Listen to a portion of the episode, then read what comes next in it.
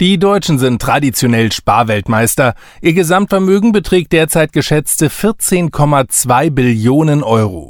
Allerdings gibt es auch immer mehr Menschen, die gar nichts auf die hohe Kante zurücklegen können. Sorge macht mir in der Tat, dass der Anteil der Nichtsparer in den unteren Einkommensklassen zugenommen hat. Das haben wir gesehen in unserer Analyse.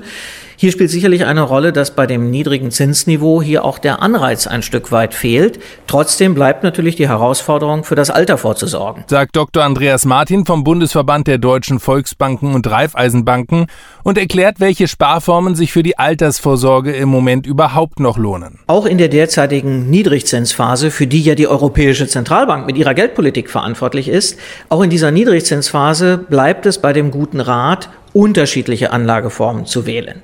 Also Immobilien als langfristige Anlage zu wählen, insbesondere für die Selbstnutzung. Riester-Verträge für die Altersvorsorge.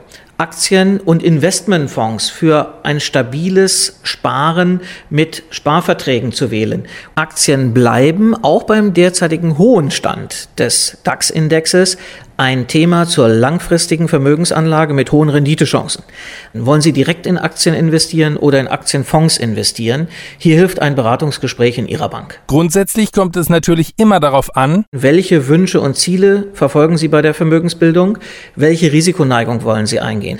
Tagesgeld, Festgeld, Sparbuch bleiben natürlich wichtig als Liquiditätsreserve, als Konten, wo man anspart für entsprechende Investitionen in der Zukunft. Sicherlich ist das im Moment bei dem derzeitigen Zinsniveau kein Thema für eine langfristige Anlage.